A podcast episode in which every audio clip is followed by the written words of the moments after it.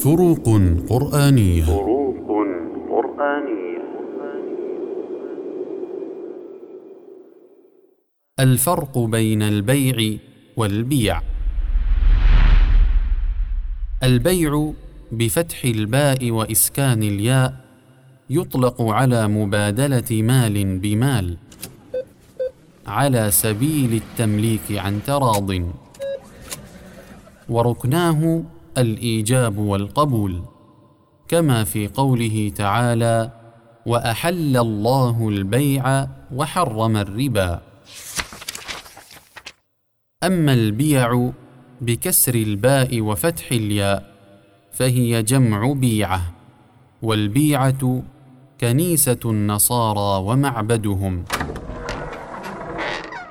ومن ذلك قوله تعالى ولولا دفع الله الناس بعضهم ببعض لهدمت صوامع وبيع وصلوات ومساجد يذكر فيها اسم الله كثيرا.